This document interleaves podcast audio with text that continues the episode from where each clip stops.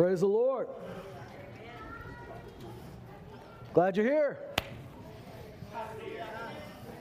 We're leaking. We're leaking more than just kids. That's okay, they'll come back. I want to thank those of you that uh, filled out our survey about where you are in Lloydminster, what you're doing, how God is using you to touch your area. Lloydminster, Macklin, Provost, Onion Lake, wherever you are, uh, we're so happy that you're there. And it's encouraging. And I would, I give you the full results right now, but we don't have the full result, results because like a third of you filled it out. And the other two thirds need to step up and fill that survey out. I'm already so excited about what I read, though. Can I just tell you? I'm pumped. I am pumped. Because as I've been reading, um, some of you have just, just simply said, This is where I am. This is what I'm doing. And some of you have, have, have said that, and then you've given a testimony, and some of you are doing things I didn't know you were doing. And it's exciting because God is filling our region. And we know that we live in Lloydminster. Some of us, some of you don't. But Lloydminster is never just a city, is it? It's a region. It's an area. Anybody that's worked in the service industry or retail knows this that you, Lloydminster is never treated just like a 33,000 person city. It is a whole region. And it's affecting Canada, it's affecting Alberta and Saskatchewan. And God's presence, God's kingdom, God's um, absolute rule and reign is meant to be demonstrated with his church. We believe that, don't we? We meekly believe that. We probably need to believe it more than you just believed it right now. I don't know if you're just, yes, brother, that's that's that's a very quiet thought. Let me meditate on that. No, we do believe that, don't we? If we have to get Siri to amen louder than you, we will do that. Little inside joke from last week. Praise the Lord.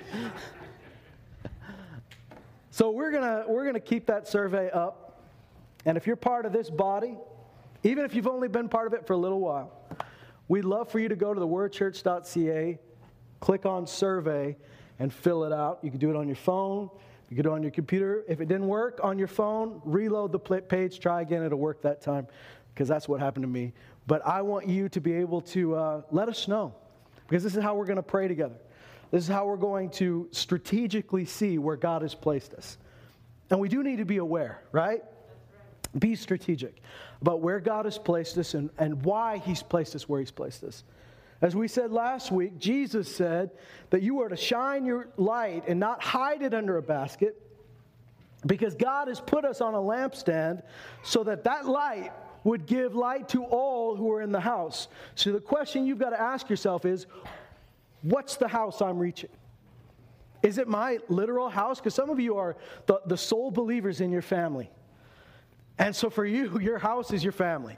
Some of you, it's the place you go to work. Some of you, it's the place you go to school. Some of you are retired. But you know what encouraged me about some of those results we got back from the survey is how many of you are retired and shaking the world for the kingdom of God?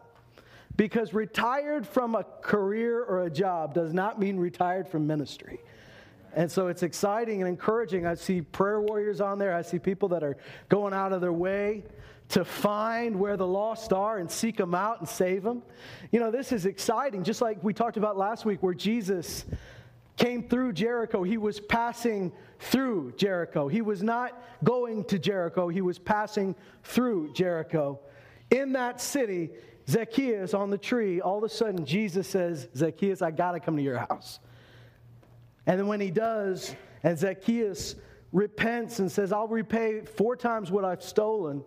He was a sinful man. He was a, a man that nobody really liked. He was a traitor to, the, to his own people. And yet he says, I'll pay, I'll pay it back. I'm sorry. I've turned around. And Jesus says, Salvation has come to this man's house for he too is a son of Abraham. That's an amazing thought. Salvation comes to people. And like we talked about last week, we talk about people coming to salvation, right? And praise the Lord for that. But I believe that the salvation of the Lord finds people and comes to them. Yes, yes. We are that vessel of salvation. Yes. You know, we are the ones. This is what the Apostle Paul said. He said in Romans that, that now is the day of salvation. So, because now is the day of salvation, we've got a word to speak. Because how will they believe if they've not heard? Right? How will they hear if there's not a preacher? How will he preach if he hasn't been sent? So, somebody's got to go out there and say, I'm sent into this area. I wonder if you consider your current situation your current job, your current social uh, environment, your current family situation, I wonder if you consider that you are a missionary sent to that field. Because you wouldn't just go overseas as a missionary and just say, Well, I hope at some point something happens. You'd be there on purpose with a mission, right? You're a missionary wherever God has sent you. Absolutely, we are. We're not just believers, we're disciples. Thank God we're believers, right? You know, the Bible says in the book of Acts, when, when that first great when that first great message was preached on the day of Pentecost, and I don't know if you know, but today is Pentecost Sunday. This is happy birthday to the church. Somebody can do the math at how many, how many years old it is, but it's getting near 2000.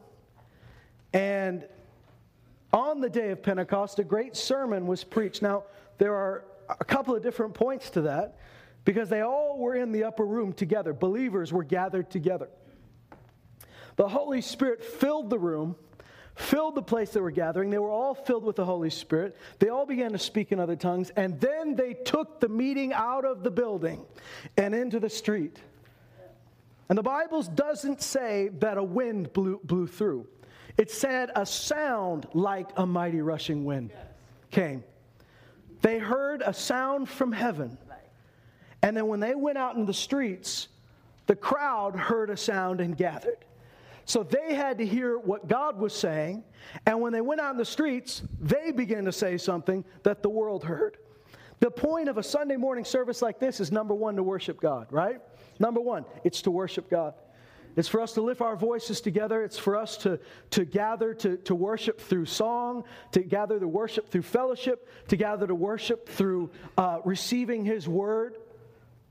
And then, of course, another reason is for us to encourage one another.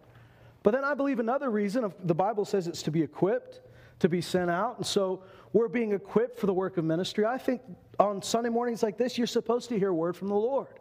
And when you hear a word from the Lord, it starts in the building. It starts when the believers are gathered. We hear what the Lord is saying to the church, to the churches, and then we take it out there. Because the world is not going to hear this without us going out there and being channels and amplifiers of the Word of God.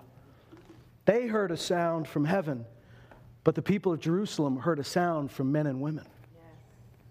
They heard the sound from heaven through the mouths of men and women. They heard men and women speaking in, in their own languages. These men and women were speaking in a heavenly tongue, but everybody heard it in their own language. What did they hear? What did they hear? They heard them praising and glorifying God for what He'd done. You know, it's interesting, they didn't hear 10 points of theology. They didn't hear a lecture on uh, Jesus in the Old Testament from Moses up until, uh, the, uh, up until the resurrection. That came later. But the first thing they heard, the first thing they heard was people glorifying God and praising Him for His mighty deeds. There's a power to telling people what God has done. Even before they understand how He did it or why He did it, the most important thing is that they understand He did do it. You are the greatest channel of that. I want us to turn back to Ephesians just as a reference point. And we read this last week and we'll read it again.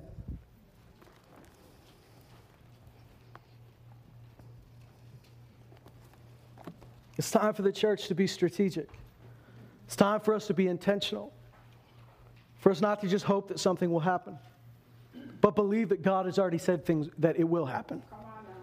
And He's waiting for people to step out and believe it. Step out and do it. Step out and engage. It says in Ephesians chapter 1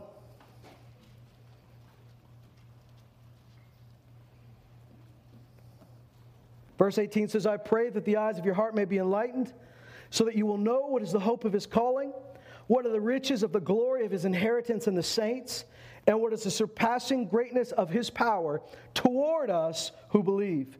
These are in accordance with the working of the strength of his might, which he brought about in Christ when he raised him from the dead and seated him at his right hand in the heavenly places, far above all rule and authority and power and dominion, and every name that is named, not only in this age, but also in the one to come.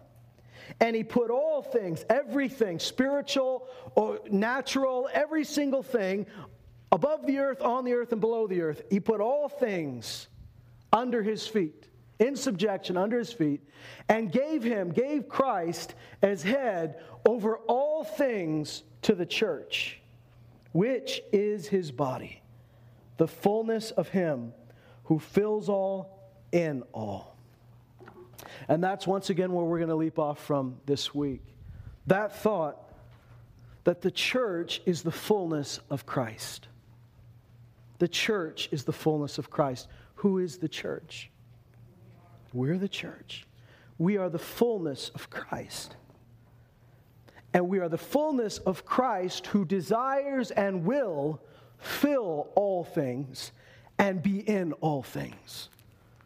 So, Christ's method, God's method of filling the world with his presence, of filling the world with his kingdom, is not to use angels, even though angels will be used, is not to uh, simply just kind of do a smoke show and, and get it all done himself. His method of filling the city, of filling the region, of filling the nation, of filling the planet with his presence is to send his body into every nook, crack, and crevice and be the church, be the body of Christ. We're not just friends of Christ, right? We're not just followers of Christ, even though we are. We are followers and we are friends of God. That's, that's right. We're not just disciples, even though we are. Here, it's, it's even more than that. We are Christ Himself. It's a dramatic thought because we think, well, well, I'm not perfect. Jesus is perfect. I'm not perfect. And yet, what does the scripture say? It says, lay aside all these deeds of the flesh and put on Christ. Put on Christ we are meant to be Christ in these areas. We're meant to bring His presence. We're meant to bring His anointing. And, and one, of the, uh, uh, you know, one of the best ways to think about being a Christian is to think of what it means to be anointed. Right? Because that's really where the word Christian derives from. It's from Christ, which is the anointed one, His anointing. And if we're Christians, we are not only followers of Jesus, but to be a follower of Jesus, you had to be empowered. Because it's like saying, Follow me as I walk on the water. If you can't walk on the water, you can't follow me. Jesus didn't just say to his disciples, Watch this. It's a cool trick. Watch it, guys. He took them with him. He told them to observe. Observe what I'm doing. I'm casting out evil spirits. I'm healing the lame. I'm cleansing the lepers. I'm raising the dead. And then when they had learned by watching and learned by hearing, and they were cleaned by his word, the Bible says. Jesus said, You've been cleaned because the words I spoke to you. Then he sent them out, and they did the things they saw. That's what a disciple is. If you want to be an audience member, you can be an audience member. But if you want to be a disciple, a disciple doesn't just hear, a disciple does. Yes. A disciple follows the master and does what the master does. Yes. Right? Yes.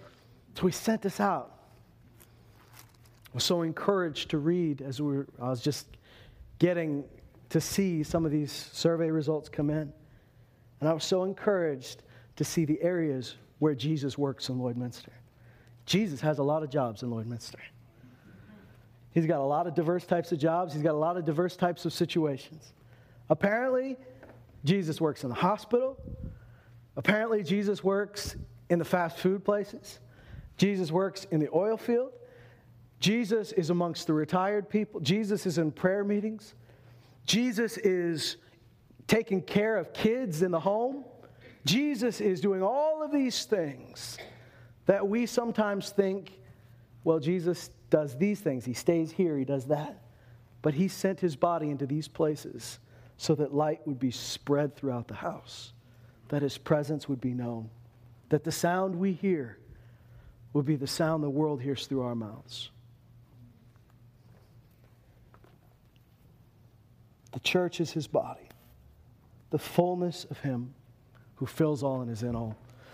I'm stuck on that phrase, the fullness of him.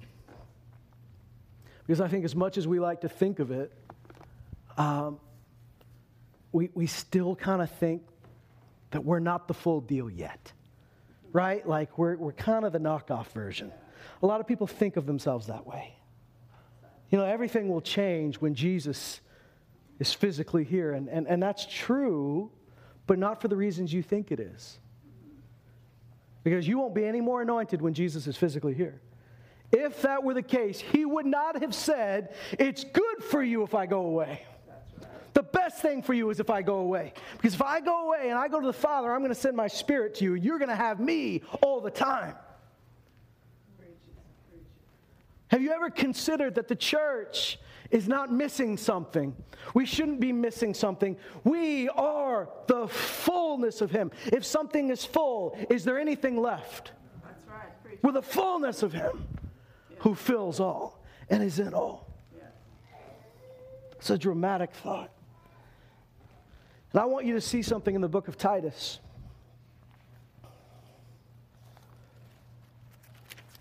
Turn with me, and if you need to look in your table of contents, no one's judging you except your neighbor. And they're only judging you in the light, nice, churchy way that we judge.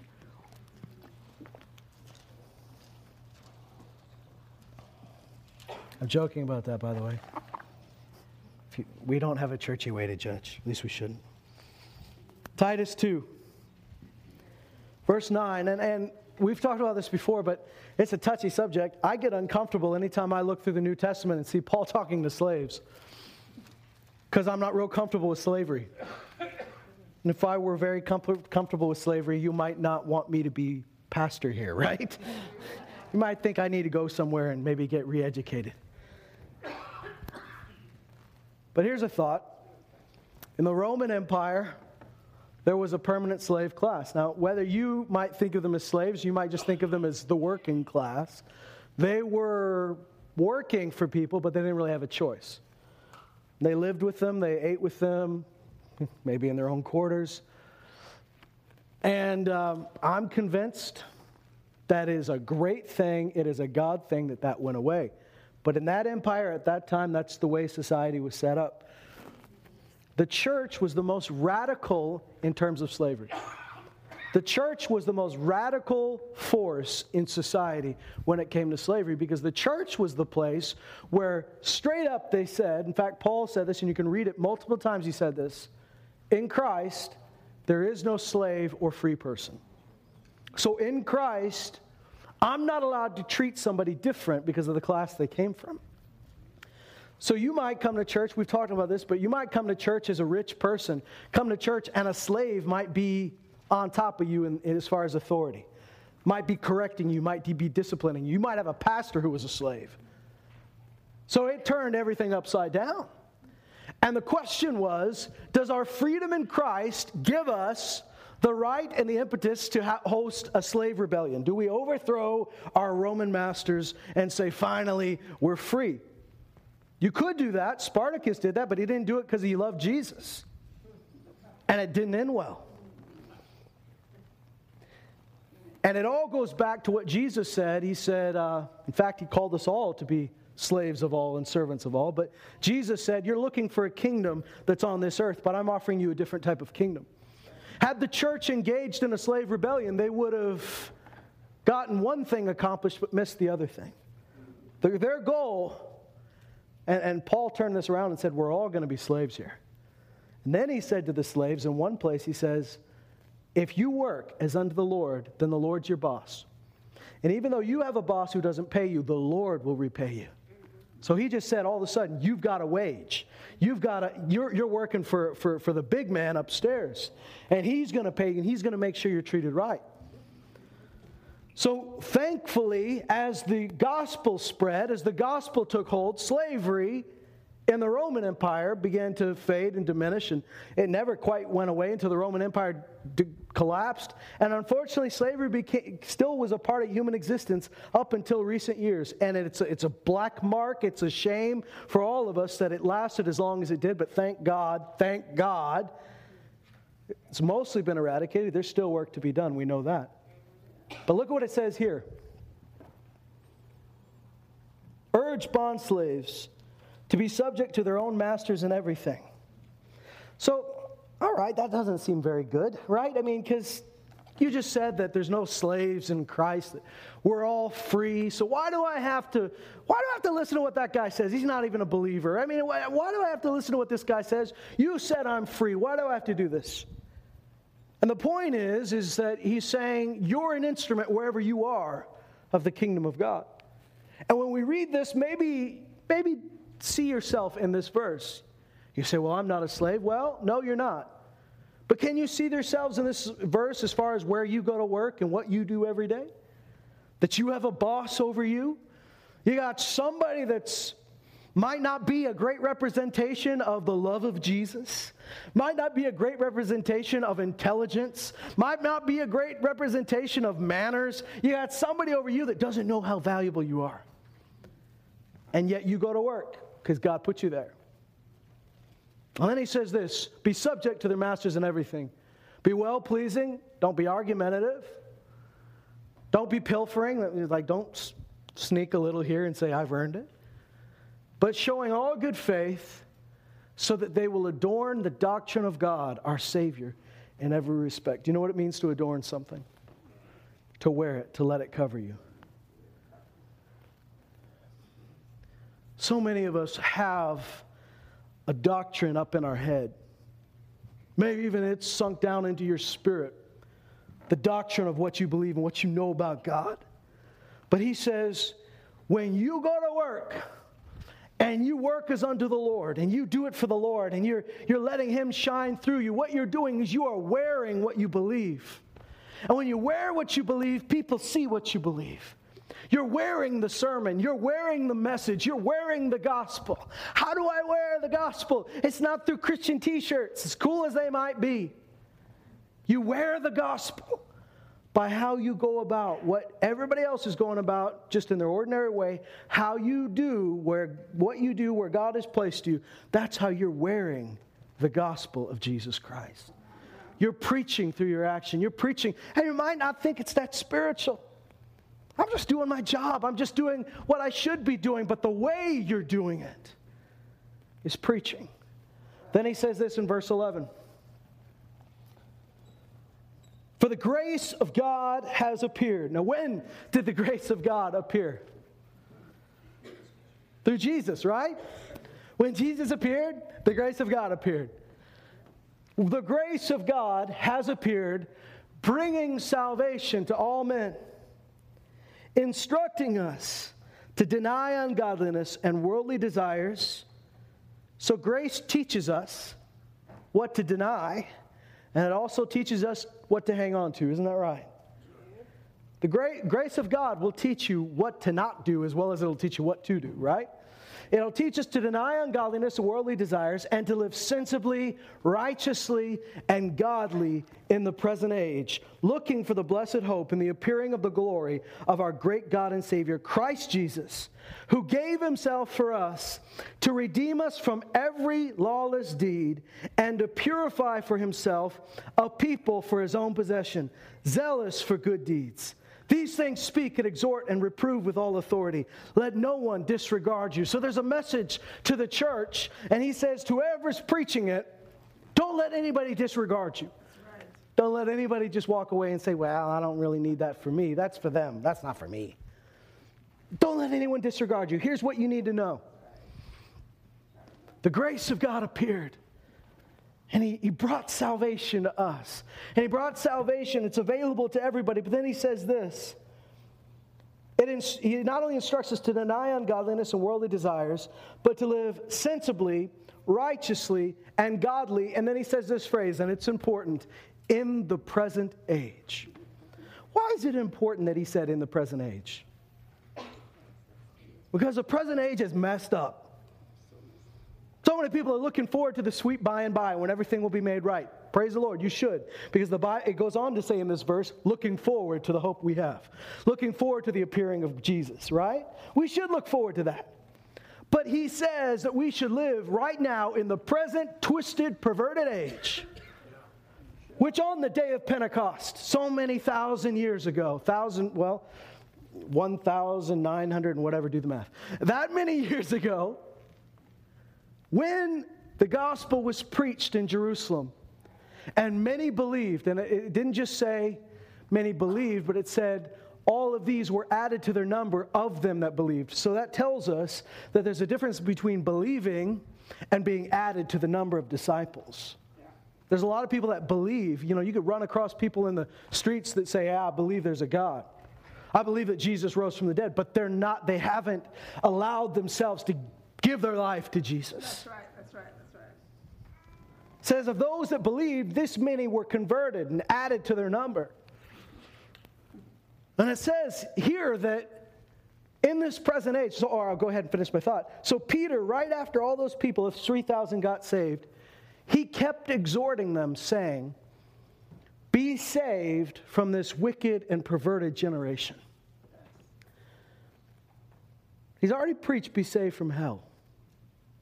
But now he's saying, be rescued, be delivered, be snatched out of the fire, be saved from a wicked and perverted generation. Yes.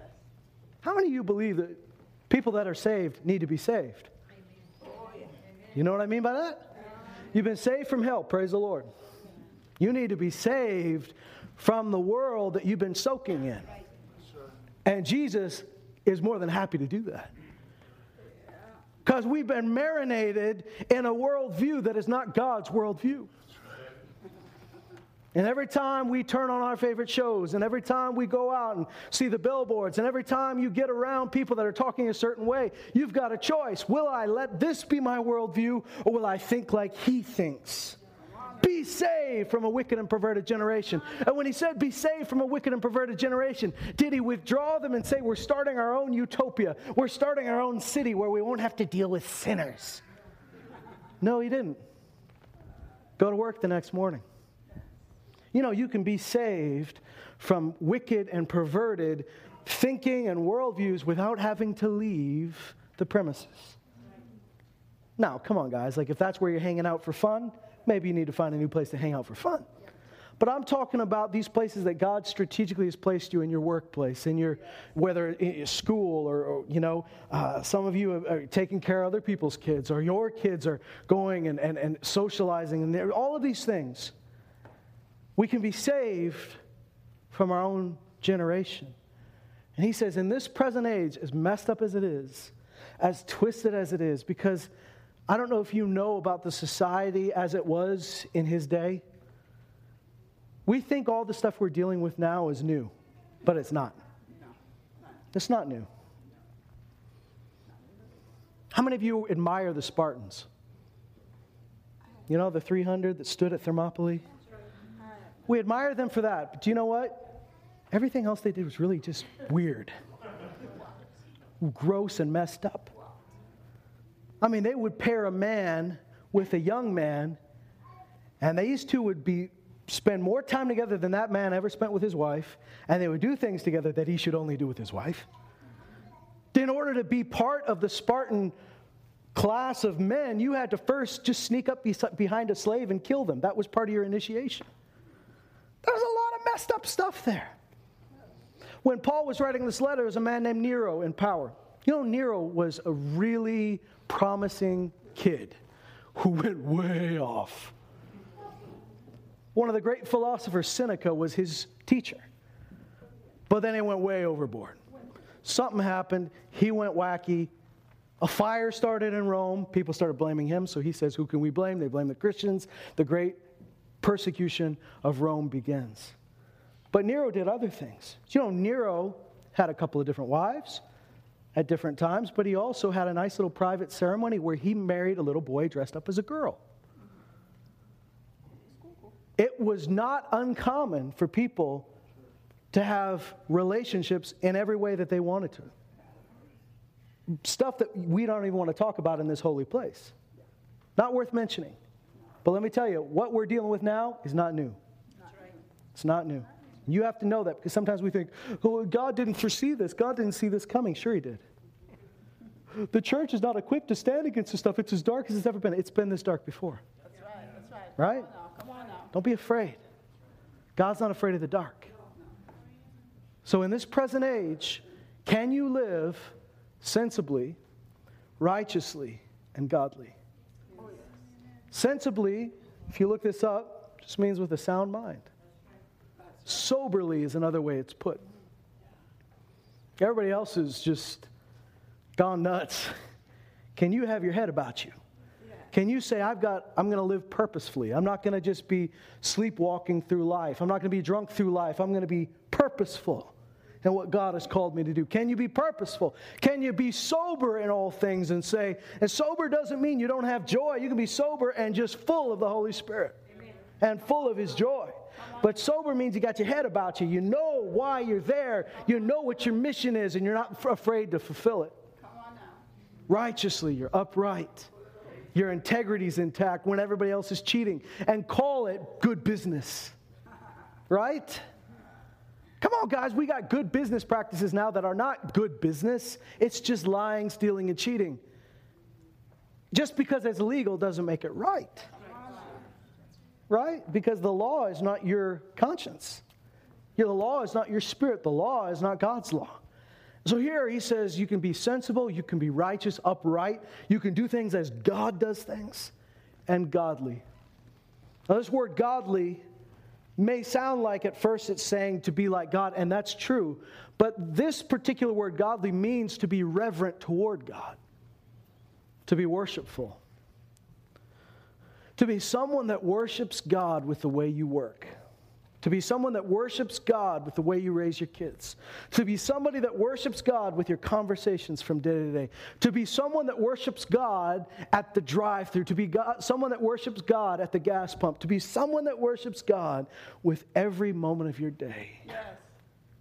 to be reverent toward God. reverence toward God. Do I work with reverence? Do I speak with reverence? in this present age. And then he says in verse 13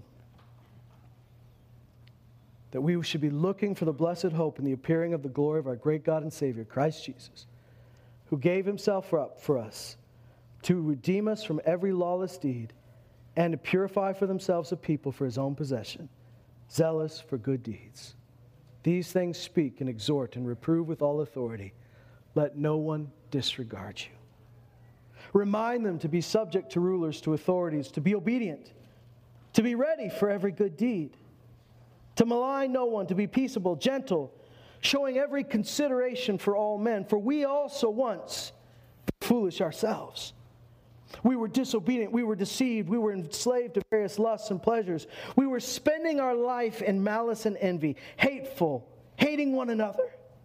But when the kindness of our God and Savior and his love for mankind appeared, he saved us, not on the basis of deeds which we've done in righteousness, but according to His mercy, by the washing of regeneration and renewing by the Holy Spirit, whom He poured out upon us richly through Jesus Christ our Savior, so that being justified by His grace, we would be made heirs according to the hope of eternal life. This is a trustworthy statement. And concerning these things, I want you to speak confidently, so that those who have believed God will be careful to engage in good deeds. These things are good and profitable for all men. You might have heard somebody say that we're not supposed to be careful because didn't Jesus say, take no care? And there's a difference between taking care, as in putting care into something, and being anxious. Jesus said, don't be anxious, right? Don't worry, don't be anxious. But you should care about what you're doing. Right? When a craftsman is building something and you say he built this chair with care, it speaks of the honor he treated it with, how he had reverence for the job. Now, here it says we should be careful, we should go out of our way to engage in good deeds. Now, you can let the world define to you what a good deed is, or you can let God define to you what a good deed is. But I believe that good deeds, know, when we say good deeds, we kind of get in this natural worldly thought pattern where we're just thinking of, like, you know, giving money to somebody on the street, which that's part of it, sure. But I, I think of this good deeds as good works that God has prepared since before the foundation of time, prepared for you, that you would walk in them. God prepared good works for you to walk in, but you got to be careful to engage in them. And I think that's the question I want to ask you today. Are you engaging? The question's not whether you are in the right place at the right time. That may be the first question you need to ask Am I in the right place? But many people are in the right place and they're wondering why things aren't happening. And the answer is Are you engaging where you are? Are you being careful to engage in what God's called you to do? Because it's not just going to happen to you. It's not just going to come upon you. It's not just going to fall on you. You've got to choose. I will engage in my God given mission right here. I'm going to engage in good works. I'm going to engage in what Christ put me on the planet to do. I'm going to be careful to engage. Let's just watch how many times he's brought this subject up. In verse 7, he's talking about young men. He says in chapter 2, verse 7 In all things, show yourself to be an example of good deeds. He goes on down and he talks about the grace of God appearing and in verse 14, he says that Christ gave himself for us to redeem us from every lawless deed and to purify for himself a people for his own possession, zealous for good deeds. Do you know what it means to be zealous? Zealous people are inches from crazy. Zealous people are just a little too obsessed with something. Right? A zealot is somebody that you go, you just care about that a little bit more than, than is normal. Just chill out, bro. I mean, like, you're just a little too into it. He wants us to be zealous, passionate, fiery for good work. To be zealous and say, where is it? I mean, he, he, is, he's also says that we should be, when he talked about the bond slaves, what did he say? He said that they should be ready. They should be subject to their masters, well pleasing, not argumentative, not pilfering, but showing all good faith, so that they will adorn the doctrine of God. They'll wear their doctrine, they'll wear their beliefs. And then it says that it wants us to be living sensibly, righteously, godly in the present age. And then he wants us to be zealous for every good deed. And then he goes down in chapter 3 in verse 2 uh, verse 1 and says that we should be ready for every good deed. And then he goes on and he says we should be careful to engage in these good deeds. So let's just think of those three things. We should be zealous for the work that god's put in front of us. Zealous for the good work. Ready for the good work. And careful to engage in the good work so I'm going to ask you those three things. Where you are, what's the good work? Where you are, what are the good deeds? What are the good. Now, don't take Jesus out of the good deeds. Don't think it's just like the world does it. No, God has empowered you to go beyond, right? Yes, to preach the gospel to the poor, to set free those that are oppressed by the devil, to set at liberty those that have been captive to preach recovery of sight to the blind, to proclaim the favorable year of the Lord, to break the burden off the oppressed. This is what you've been called to. And sometimes those things are just what the world would see as good works. Sometimes it is a, charity, sometimes it is a good deed, something good, and other times it's something supernatural. I think it all should be supernatural. If you are giving to the Girl Guides, let it be supernatural. Amen. But it's got to go beyond all of that. It's got to go beyond what the world can do, what the world thinks is important. Oh, hallelujah. Where you are, are you zealous? Well, first of all, sorry. Are you ready for the good work that God's put in front of you? What does it mean to be ready? You got to be expected.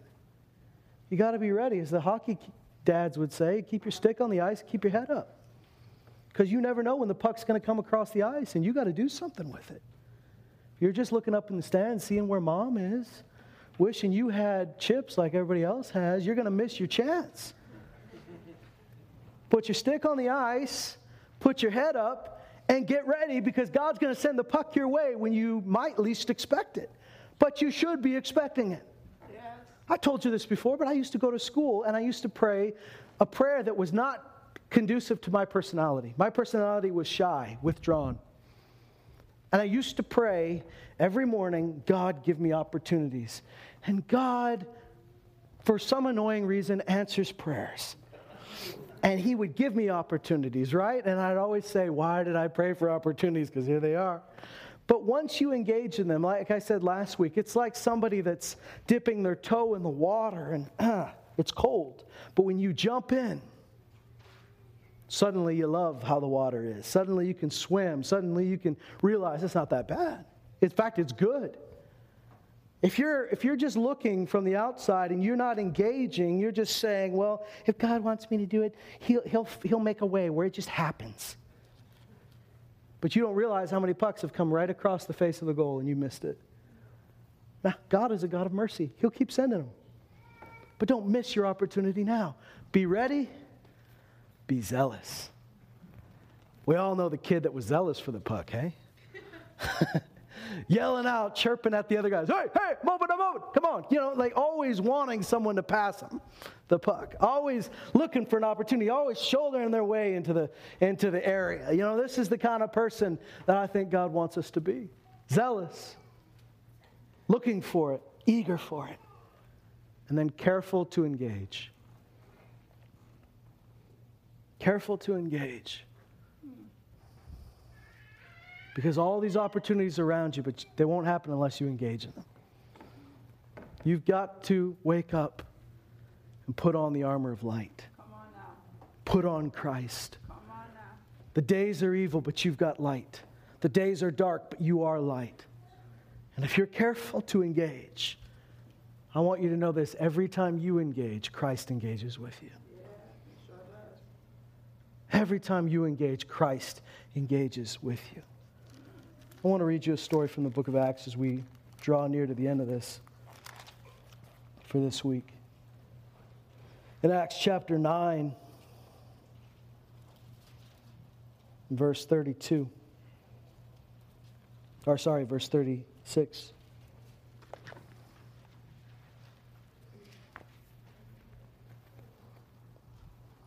Now in Joppa, there was a disciple named Tabitha. I think we should pay attention to the wording there. What does he call her? A disciple. Not just a believer, right? But a disciple. Someone who has engaged themselves in following Jesus and doing what Jesus did. In Joppa, there was a disciple named Tabitha, which translated in Greek is called Dorcas. If I were her, I'd go by Tabitha too. this woman was abounding with deeds of kindness and charity, which she continually did. You know, maybe for a lot of us, our idea of disciple is to uh, go on the road and just preach in meetings, or, uh, you know, you see every act of discipleship as something that has to be done in a certain setting. But for this woman, her discipleship was really shown in her acts of charity that she was always doing. She had died, so that she fell sick and died. And when they, they washed her body, they laid it in an upper room. Since Lydda was near Joppa, the disciples, having heard that Peter was there, sent two men to him, imploring him don't delay in coming to us. So Peter arose and he went with them. When he arrived, they brought him into the upper room, and all the widows stood beside him, weeping and showing all the tunics and garments that Dorcas used to make while she was with them. So I want you to picture the scene. This woman is dead, but the people that surround her bedside as she's died, the people that are surrounding her deathbed, are all these people that she's touched. Who's at her bedside? Widows. Why widows? Because these are the people she's been taking care of. you know, in that society, many of the widows were forsaken. One of the first things that the church really did was begin a program, a, a process for feeding the widows. The seven, the first seven that were called um, outside of the apostles, the seven that were called to service in the church and put in a position of authority were called to that place simply so that they can make sure everybody was being taken care of. The widows were being taken care of fairly. And to let you know that this wasn't just a good charity organization, those seven, one of the requirements is that they be filled with the Spirit, filled with faith, and filled with wisdom. They didn't just pick good business people, because good business would have gone broke. They picked people who were full of faith in the Spirit to get it done. Tabitha, I'm assuming, it's just my assumption, I'm assuming her job when she started out, when she got born again, her job was making things, right, with her hands, making clothes, fabrics, whatever. But she began, when she became a believer, she became a disciple. She began to use the gifts that she had, the skills that she had, to take care of the widows in the area. And they show up when she dies, they're surrounding it and they're holding up the things that she's made for them. Her work is speaking for her. Her work is preaching the gospel. That is the message they have from her. They're not saying, I remember all the things that she told us. They're saying, look at what she did for us. But Peter sent them all out, knelt down and prayed, and turning to the body, he said, Tabitha, arise. She opened her eyes, and when she saw Peter, she sat up. And he gave her his hand and raised her up, and calling all the saints and widows, he presented her alive. It became known all over Joppa, and many believed in the Lord. And Peter stayed many days in Joppa with a tanner named Simon.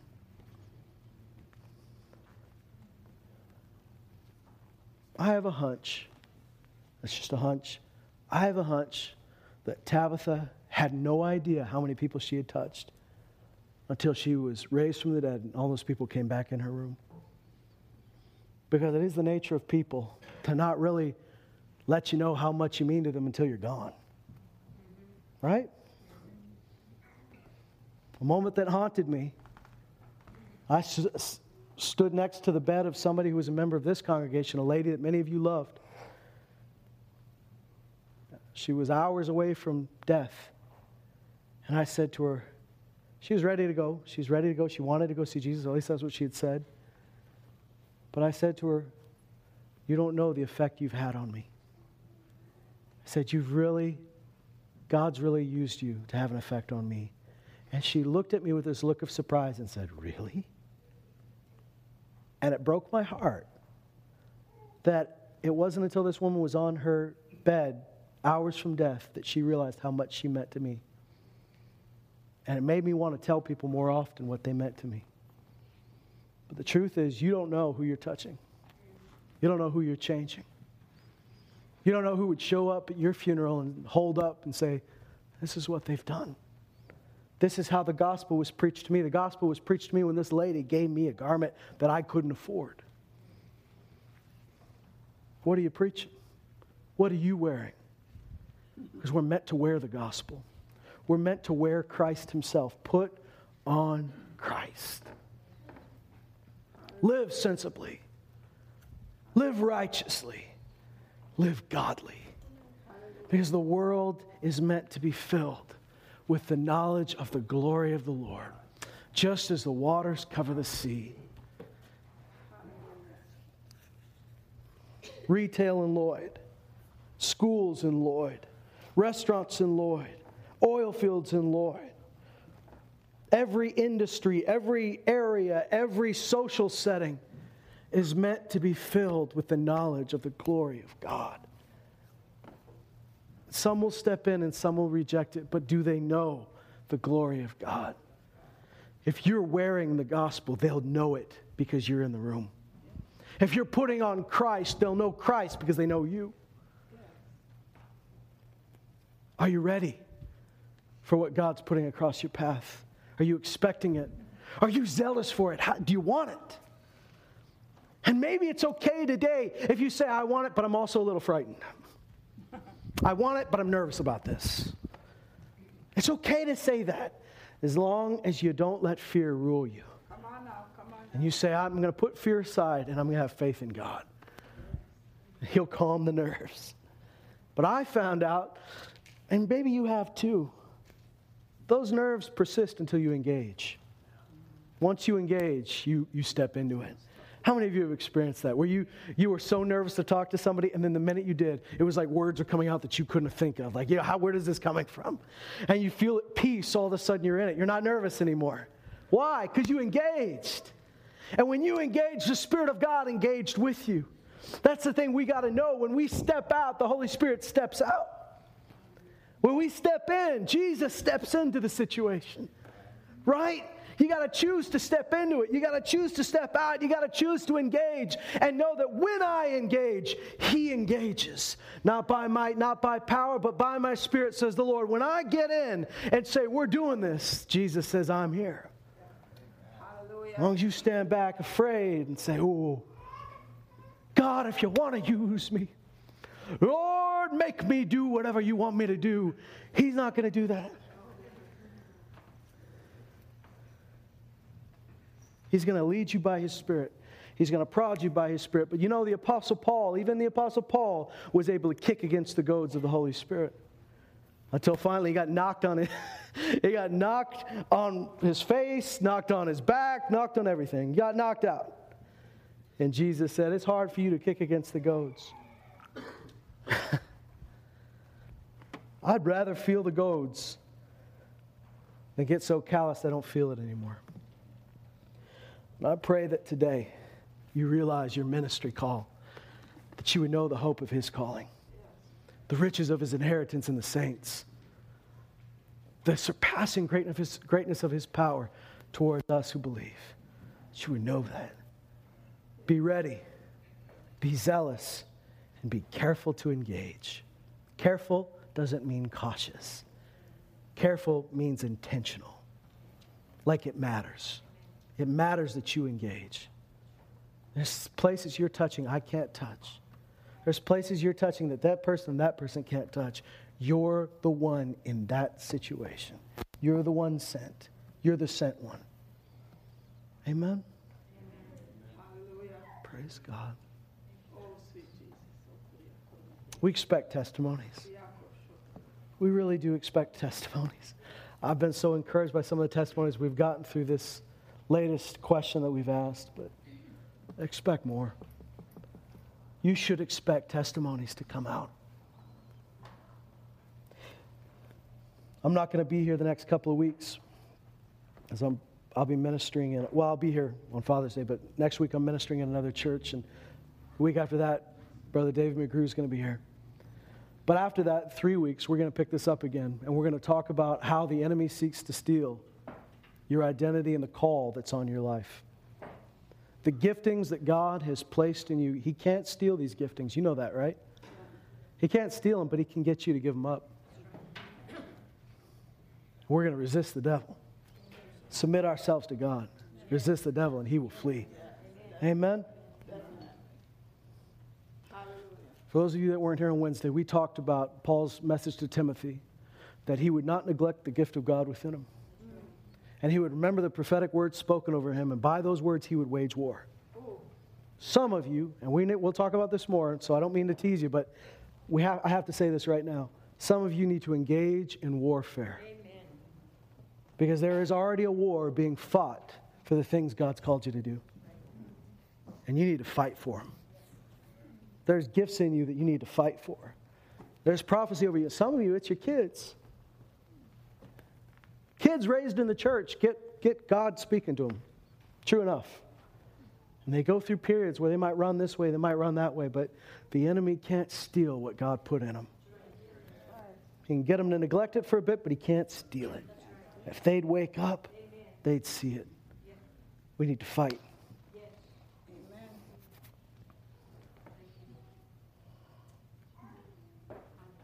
I don't want to go too far in this because I really do want to talk about this later. We've got to resist the accuser of the brethren. Yes. How many of you know the verse? They overcame him by the blood of the Lamb and the word of their testimony. You know that one?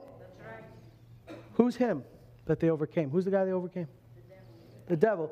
do you know in that chapter who he is? In that chapter, he's appeared as a dragon. In that chapter, he's described as the accuser of the brethren.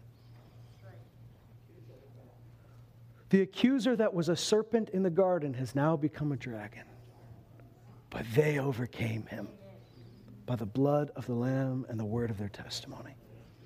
And I pray that the word of your testimony would be in your mouth, but it'd be all over you. You'd wear it. You'd wear it like your own garment.